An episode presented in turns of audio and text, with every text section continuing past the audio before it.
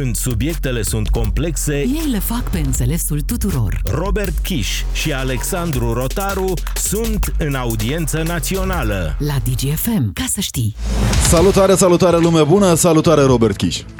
Salutare Alex, salutare tuturor! O zi extrem de importantă pentru țară, pentru națiune, problema cea mai stringentă probabil din ultima perioadă, pe plan local cum ar veni, pâș, pâș, pâș, pâș, a ajuns și în uh, cel mai important Consiliu de Apărare al țării, nu? Consiliul uh, Suprem, Robert. Consiliul Suprem de Apărare este...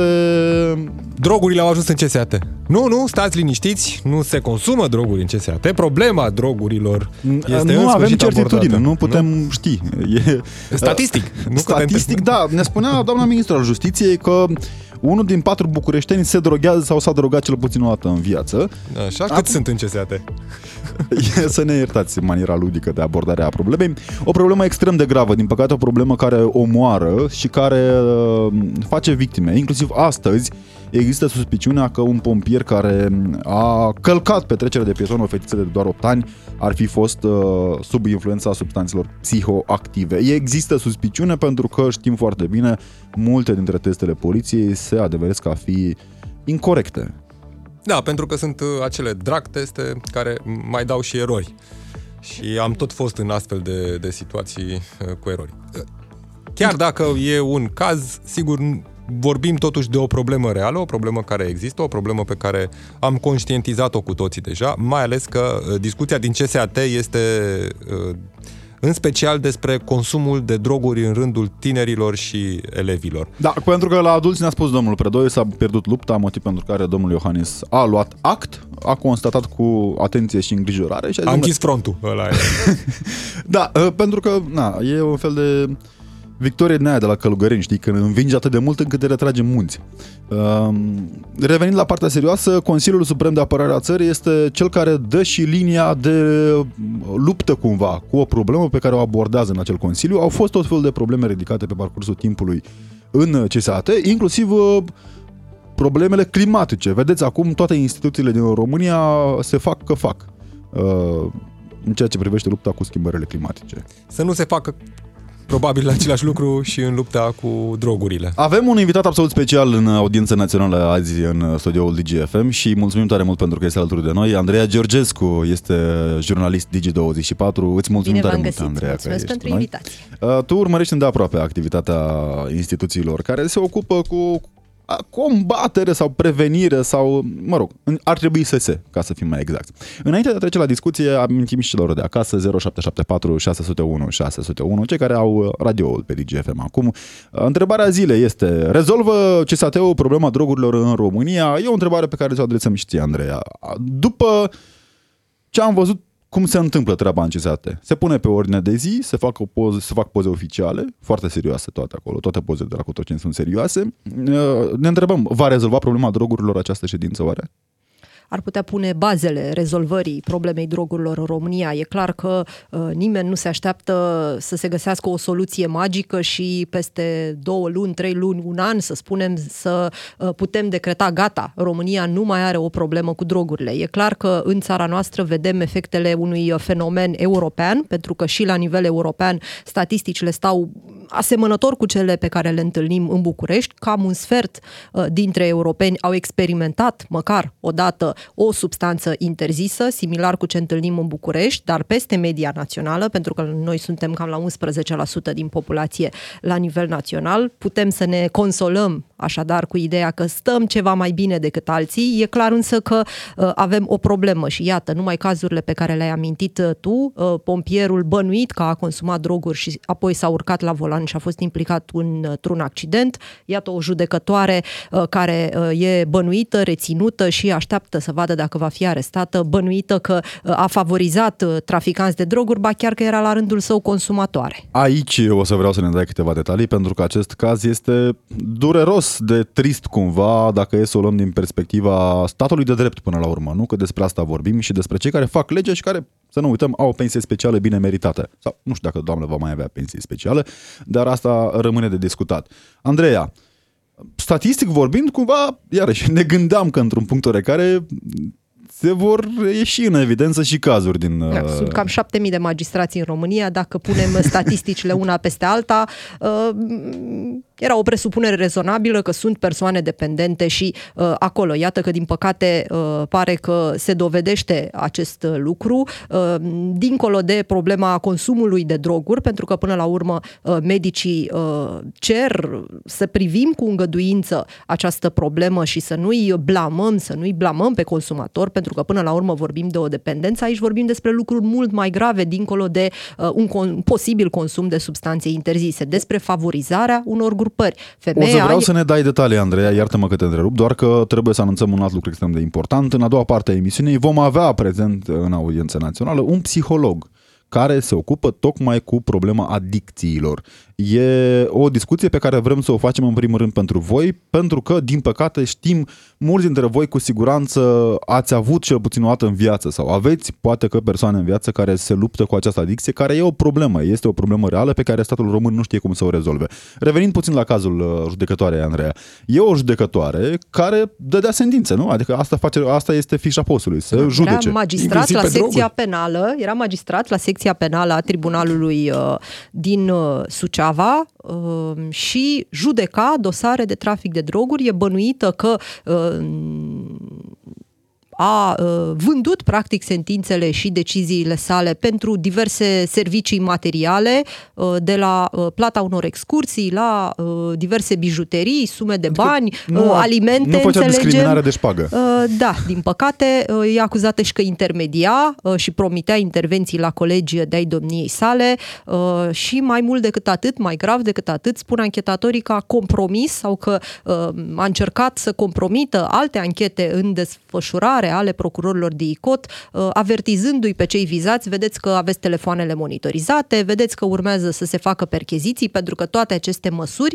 uh, nu se fac așa că se trezește procurorul de ICOT, Da. mâine mă duc și fac o percheziție, trebuie să ceară autorizație de percheziție, trebuie să ceară autorizație de uh, Interceptare. interceptare a telefoanelor și toate acestea le dă un judecător în condiții de confidențialitate, adică este obligat prin lege, prin statutul profesiei să uh, nu dezvăluie nimănui, absolut nimănui, Unul uh, dintre motive informații pentru legate care- de ce aprobă sau respinge, după caz. Această, această clauză a confidențialității, eh, confidențialității este și unul dintre motivele pentru care... Cu un spor de până la 15%. E răsplătită Exact. cu un spor de până la 15% din câte țin minte în momentul ăsta. Nu știu cum este pentru Robert, pentru mine e halucinant că există un judecător care favoriza infractori până la urmă, oameni care compromit vieți Au văzând mai fost droguri. suspiciuni uh, de Pe- uh, pentru genul pâine acesta. sau- Dădea, dădea sentințe cristal. Da, uh, Cristal i s-ar fi Rula găsit uh, dosarele. în locuință la perchezițiile făcute în acest caz uh, în cursul zilei de ieri. CSM a aprobat cererea procurorilor de la parchetul general, s-au făcut percheziții și sunt suspiciuni, probabil uh, din timpul monitorizării anterioare, că uh, nu doar că avea astfel de substanțe interzise în casă, ba chiar uh, consuma împreună cu alte persoane și e o infracțiune separată în cod, punerea la dispoziție a spațiului a locuinței pentru consum de substanțe interzise. Sentințe țiplă. Da, uh, ar fi de râs dacă n-ar fi de plâns. E Da. foarte interesant însă că după o lungă perioadă de acalmie, cam de pe vremea când am înființat secția specială, pare că redescoperim așa că există corupție în uh, magistratură. Șocați, șocați. Uh, Da, uh, e bine că se descoperă astfel de cazuri, ar fi bine să fie singurul. Așteptăm să vedem ce se va mai întâmpla. Ia, să nu uităm descoperim că... așa zi de zi. Ieri am descoperit că o judecătoare avea vreo 6 milioane de euro pe care nu putea Din să îi, economiile proprii, Robert. A pus deoparte pentru bătrâneți, că nu uite, se știe, uite, cu pensiile speciale ce se întâmplă. Doamna și a din pus Suceava nu bani știu dacă deoparte. putea pune alimentele departe, adică nu știu dacă sunt perisabile sau neperisabile. Aici e problema. Că Nu dacă... e foarte clar ce fel de alimente erau Dacă acolo. primești dar- bani- Dulciuri, dulciuri, cred. Că. nu? Sau cum? Bomboane. Iertați-ne maniera lui, dar nu avem cum să, să privim acest subiect în, în altă notă, pentru că e halucinant dintr-un capăt în celălalt, iarăși. Avem cumva persoana cea mai importantă în sistemul de justiție din România este judecătorul. El este cel care pentru decizie schimbă vieți. E clar că de acolo ar trebui să pornească exemplul, însă să nu uităm că și judecătorii până la urmă sunt oameni, sunt supuși greșelilor. oameni speciali, e bine Andreea. că avem uh, totuși sisteme, sau pare că avem sisteme, desigur, care uh, dau semne că reîncep să uh, funcționeze. Desigur, e o anchetă la început, uh, doamna beneficiază de prezumția de nevinovăție, ba chiar în plus, Da. pentru că, vă spuneam, pentru percheziția făcută la ea acasă, la ea în birou, a fost cerut uh, în plus față de acordul unui alt judecător și un aviz din partea Consiliului Superior al Magistraturii, pentru că beneficiază de o formă de protecție, de o formă de imunitate. Partea cea mai tristă e că doamna pare că n-avea prieteni, știi? Adică ea a ajutat pe alții să scape de dosare, pe ea n-a anunțat-o nimeni înainte că urmează. Asta este bine, înseamnă că ceilalți oameni care au știut despre această anchetă, Sunt până la integri. urmă sunt integri și au făcut treaba și au respectat obligațiile legale. 0774 601 601, uh, numărul de WhatsApp unde așteptăm răspunsurile voastre la întrebarea de astăzi.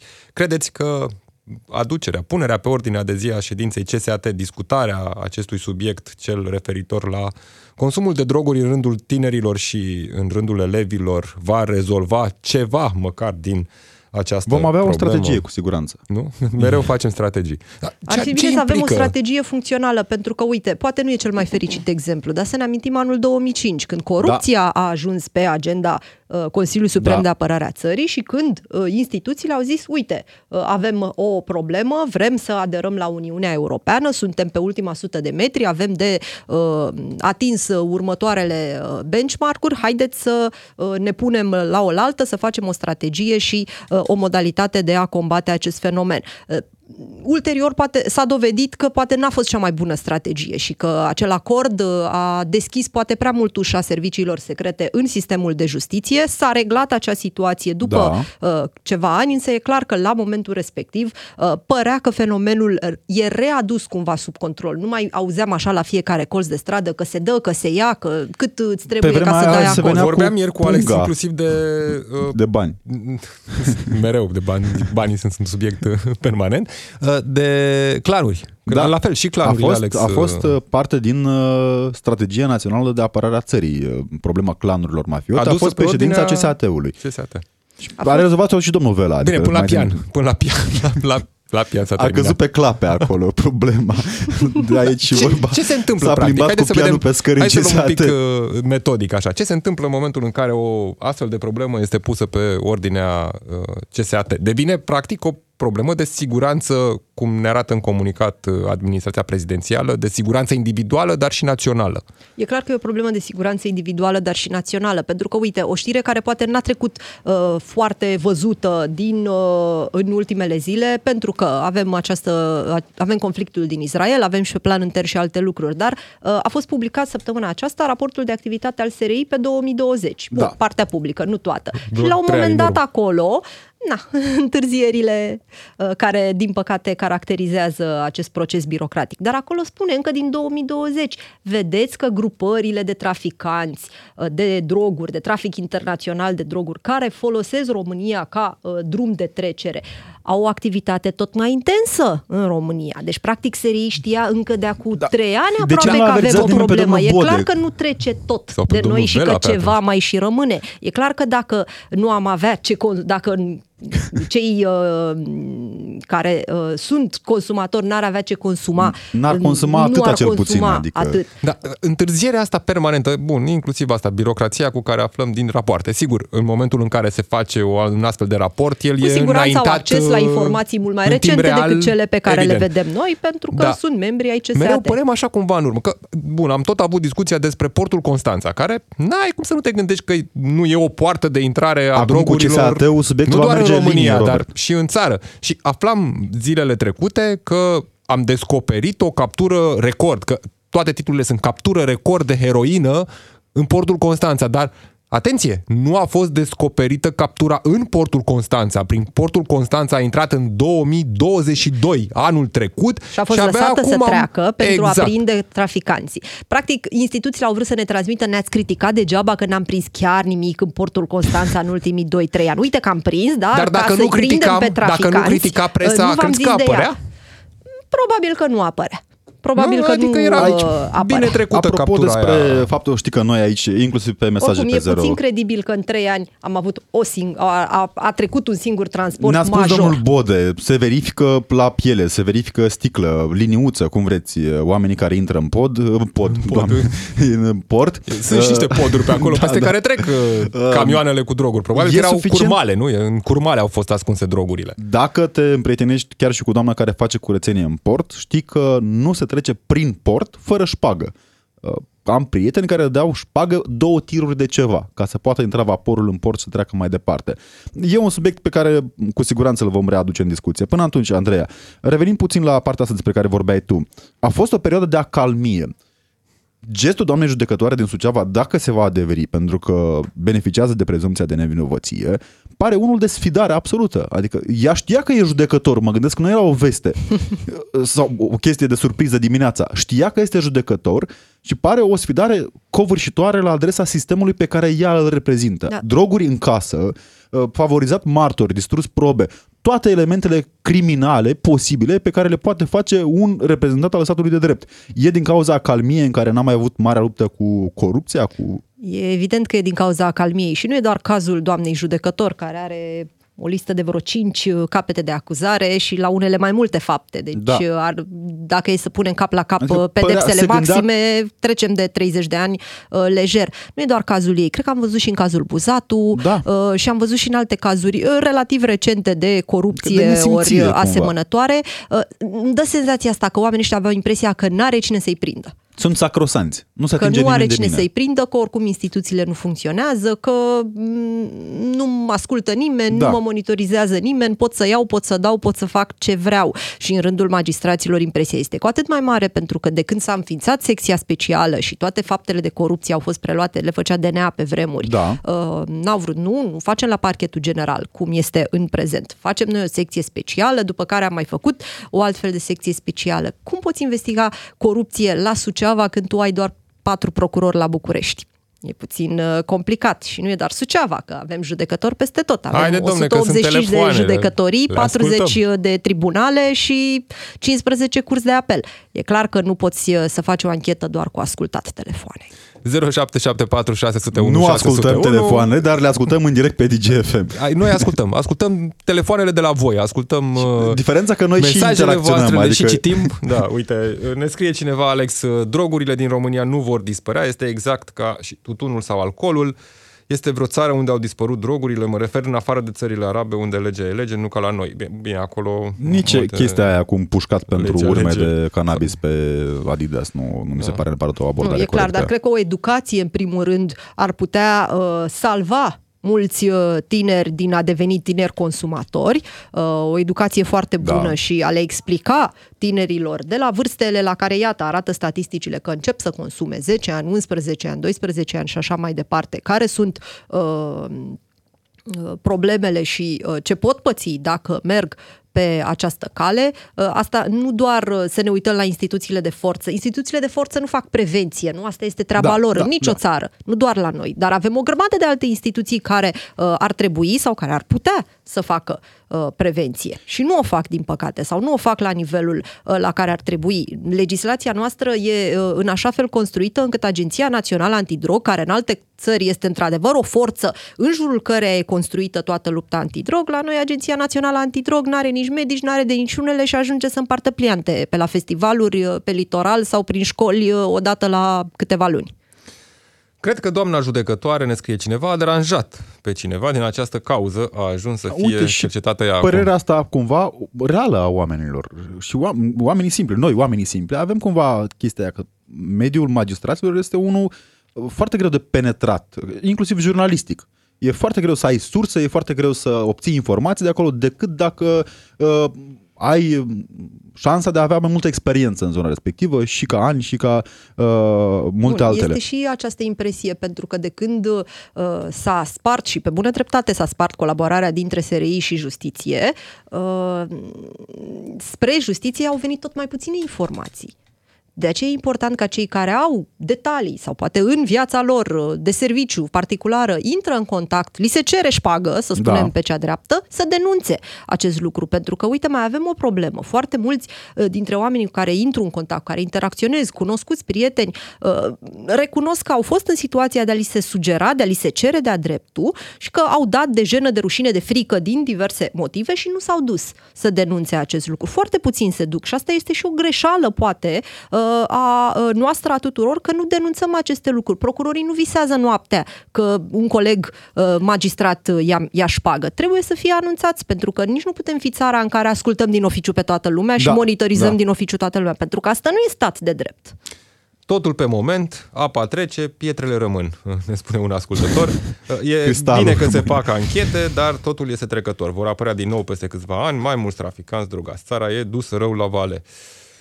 Da. e o Andreea, pantă. asistăm la această uh, capitulare în fața traficanților. Capitulare a ministrului de interne, iarăși. Este un citat din domnia sa. Am pierdut lupta cu drogurile la capitolul adulți, ne-a spus domnul Predoi, după care am fost certați noi presa că, domnule, de ce m-ați Că am citat? exagerat, că Da. am preluat greșit, că el de fapt a spus că trebuie să reluăm uh, lupta cu drogurile. Uh, e clar că a fost o expresie nefericită, nu ar fi trebuit să o folosească nici în discuția cu șefii din poliție și cu atât mai puțin Da. în uh, spațiul public. A încercat să o dreagă, să o spunem așa, uh, și sperăm să nu fie și adevărata credință la nivelul Ministerului de Interne că gata, am pierdut, nu mai avem ce face.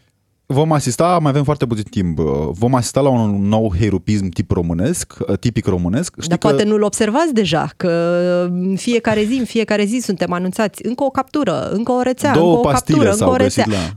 Nu, se mai găsesc și cantități Da. uh, mai mari. Nu mi-e foarte clar, dar e clar că erau acțiuni pregătite din timp. Sper să fie însă și bine făcute și nu grăbite doar așa ca să dea bine în statistici, în cifrele puse pe masa CSAT și așa mai departe și să fie o uh, tendință care să rămână și pe viitor. Trebuie să spunem, din discuțiile pe care le-am avut și noi cu prietenii din uh, instituții, cumva e o stare de, de neputință acolo din cauza numărului mic de anchetatori, din Și cauza aceasta este o personalului foarte mare problemă. foarte limitat. Andreea Georgescu, uh, reporter, jurnalist uh, G24, îți mulțumim tare mult pentru prezența și Eu vă analiză. mulțumesc. Revenim. Când ai ceva de spus, Ei te ascultă. Robert Kiș și Alexandru Rotaru sunt în audiență națională. La DGFM. Ca să știi. Din nou cu voi, lume bună, un subiect extrem de dureros, aș îndrăzni eu să spun, pentru că e unul care răpește vieți, din păcate, de foarte multe ori, uh, vieți foarte tinere, foarte scurte, ca să o spunem pe de-a dreptulea. În ședința CSAT de astăzi se discută problema drogurilor în rândul copiilor, mai ales, Robert. Da, o ședință pe care a convocat-o președintele României în urmă cu vreo două săptămâni. Oricum, subiectul e în atenția publică de câteva luni bune, mai ales uh, după tragedii.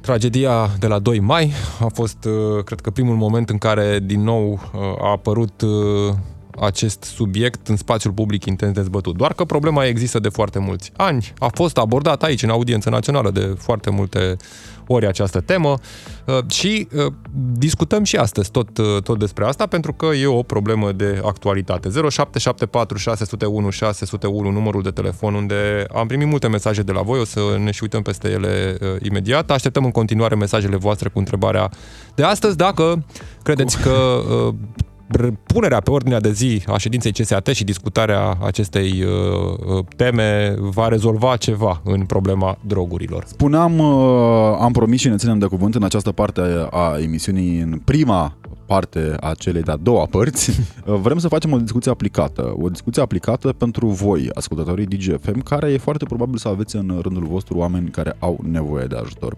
Motiv pentru care uh, este în legătură directă cu noi doamna Carmen Oprea. Doamna Carmen Oprea este psiholog specializat în adicții și este expert uh, în cadrul Agenției Naționale Antidrog. Doamna Oprea, vă mulțumim tare mult pentru că sunteți cu noi. Cu treabă. Aș pleca la, în această discuție chiar de la un mesaj primit de la un ascultător care ne spune în felul următor. Bună ziua, când eram eu mic și neștiutor, iar mai apoi în timpul tinereții mele a fi drogat sau bețiv era foarte rău, erai considerat ultimul om, iar eu nu îmi doream să ajung ultimul om, așa că nu m-am drogat. Acum e ok, ești bolnăvior aproape, m-au convins experții în domeniu. Concluziile le trage fiecare. Um, Asistăm la o creștere a dependențelor din cauza normalizării, cumva uh, afectează și stigmatizarea despre care, da, am înțeles eu corect, uh, Rob. E un soi de stigmatizare, adică cumva înțeleg din acest mesaj că nu e ok, adică trebuie să îi nu Penalizăm. Știu, să omorâm cu pietre eventual pe cei care au această problemă a consumului de droguri.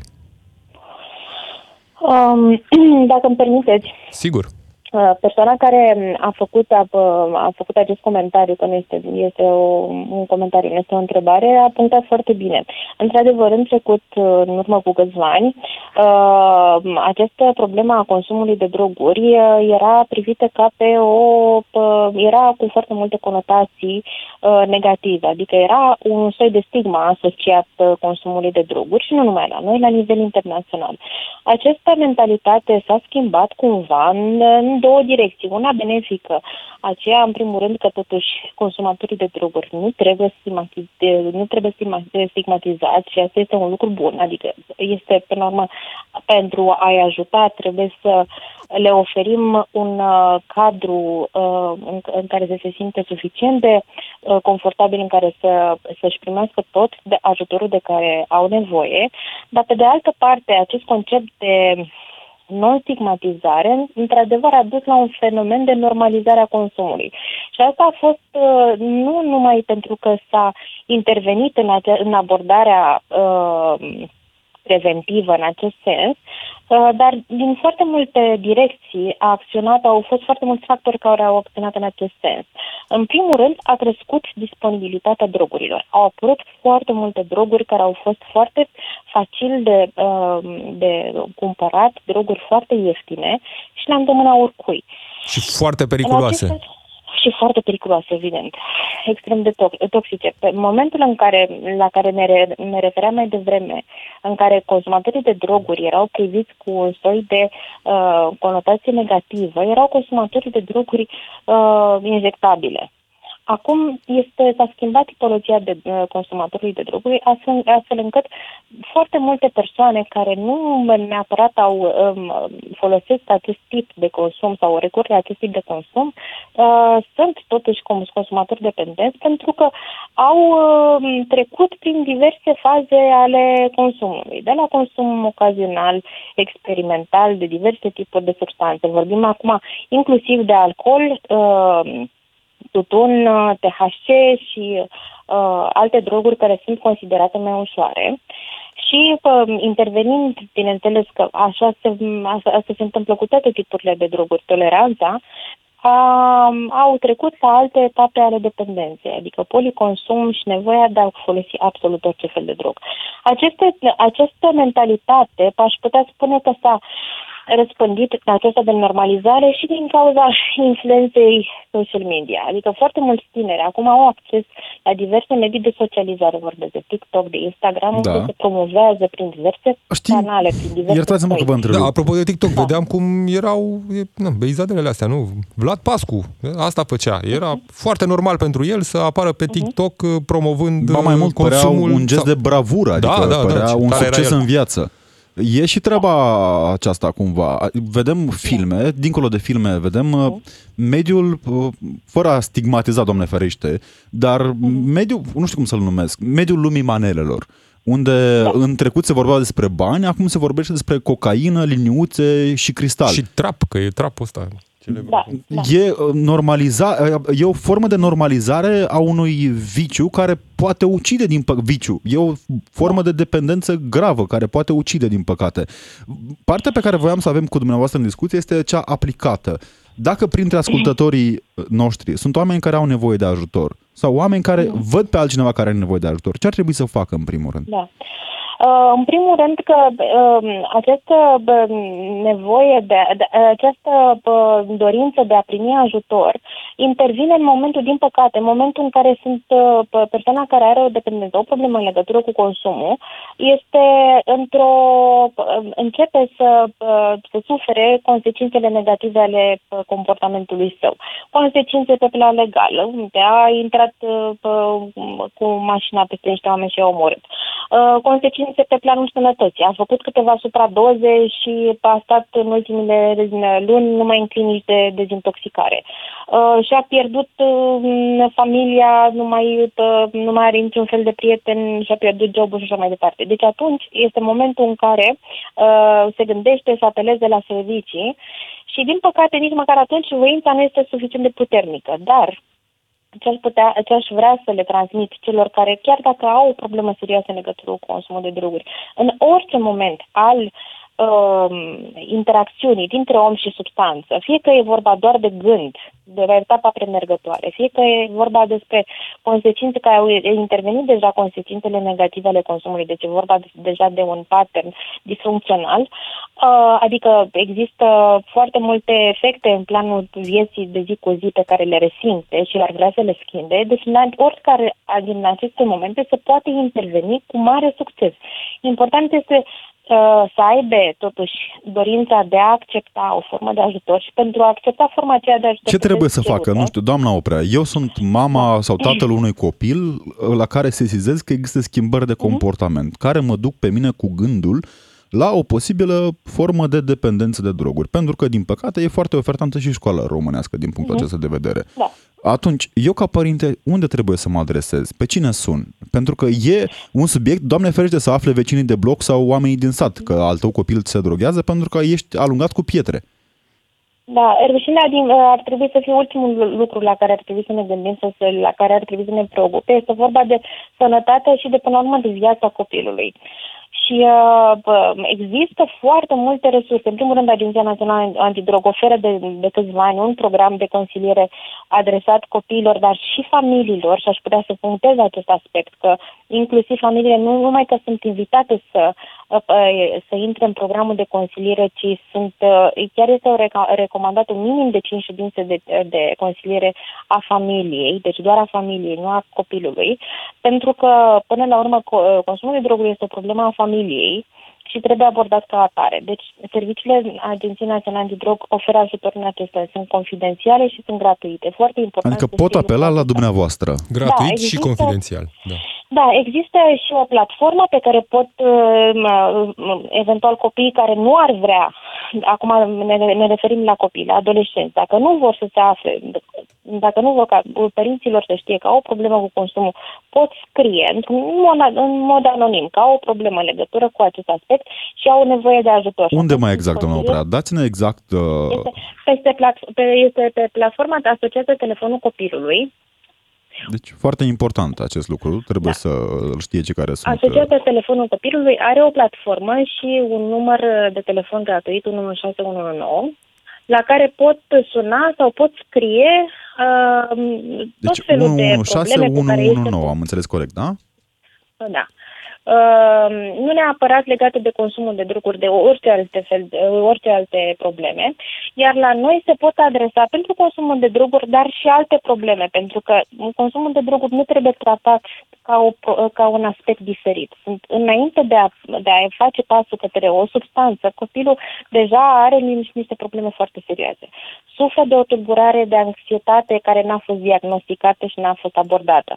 Are probleme în familie, divorțul părinților, are probleme de, are gânduri de p- suicid, are p- o altă um, formă de o, o tulburare aparte, adică ea trebuie abordată ca atare. Și primul pas este să, să intre într-un serviciu de specialitate, să, să ceară ajutor. Adică nu e nici diferență între momentul în care îți rupe o mână și trebuie să mergi la un doctor și momentul în care ai o problemă de dependență și trebuie să mergi la un doctor. Asta este exact, important să înțeleagă. Lucru. Da, exact același lucru. E ca atunci când suntem bolnavi și trebuie să mergem la doctor să primim ajutor pentru că singur nu putem să ne tratăm. Este, este exact, acelea, exact aceeași situație. Este vorba de o mentalitate care trebuie cumva educată în acest sens. Carmen Oprea, psiholog specializat în adicții, expert în cadrul Agenției Naționale Antidrog, vă mulțumim tare mult pentru discuție și pentru detaliile oferite. Reiterăm numărul pentru cei mai mici dintre ascultători 1163 de 1. 116111 este telefonul copilului, unde cei care au o situație mai dificilă în viață din orice punct de vedere pot uh, suna cu încredere confidențial și anonim, bineînțeles. Carmen Oprea, încă o dată mulțumim pentru prezență și pentru detaliile oferite. Și inclusiv în problema uh, consumului de droguri. Și înțeleg că există aceste uh, căi pe care le pot uh, accesa, inclusiv uh, părinții, atunci când uh, se sizează că mm, există o problemă cu uh, copilul lor și că există această suspiciune. Sigur, s-a discutat mult în spațiul public despre testarea copiilor la da, școală. într-un punct în care se făcea o testare în aia, ca pe vremea COVID-ului, știi? Da, niciun caz nu se va ajunge la testarea tuturor elevilor, ne-a spus-o Ministrul Sănătății. Uh, sunt uh, însă alte metode sau alte modalități prin care Robert, poate fi uh, tratată această te problemă. întreb pe tine pentru că te urmărești, poate că chiar mai ai îndeaproape decât ți-ai dorit vreo câteodată, uh, oficialitățile române. Și am avut și în acest caz, la fel ca în pandemie, la fel ca în uh, începutul războiului din Ucraina, acolo mai puțin. Dar am avut uh, o disonanță cognitivă între mesajele transmise public. Cât de mult crezi că ajută mesajele care se bat cap în cap de la o autoritate la alta. Adică una ne spune ministrul justiției, alta ne spune președintele și a treia ne spune premierul.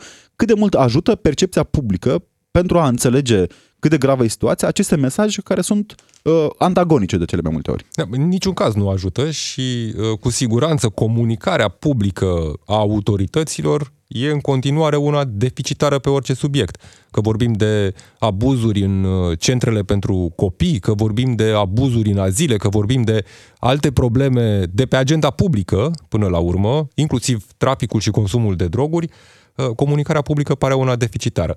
Sigur, uh, o comunicare publică bună nu rezolvă problema, o comunicare publică Dar dă încredere bună, în autorități. Dă încredere în autorități, exact. Și contează foarte mult încrederea în autorități, pentru că uh, unul dintre principalele motive pentru care suntem în, uh, pe diverse teme uh, sociale și politice în punctul în care suntem astăzi, este tocmai neîncrederea în, uh, în autorități. Și, uh, uite, de multe ori oamenii își pierd încrederea inclusiv în uh, poate cele mai importante organe ale statului care ar trebui să acționeze inclusiv în, în ceea ce ține de problemele discutate în CSAT. Ne scrie cineva, ironic, desigur, nu vă îngrijorați din moment ce problema se pune la nivel CSAT, totul este ca și rezolvat. Va merge liniuță.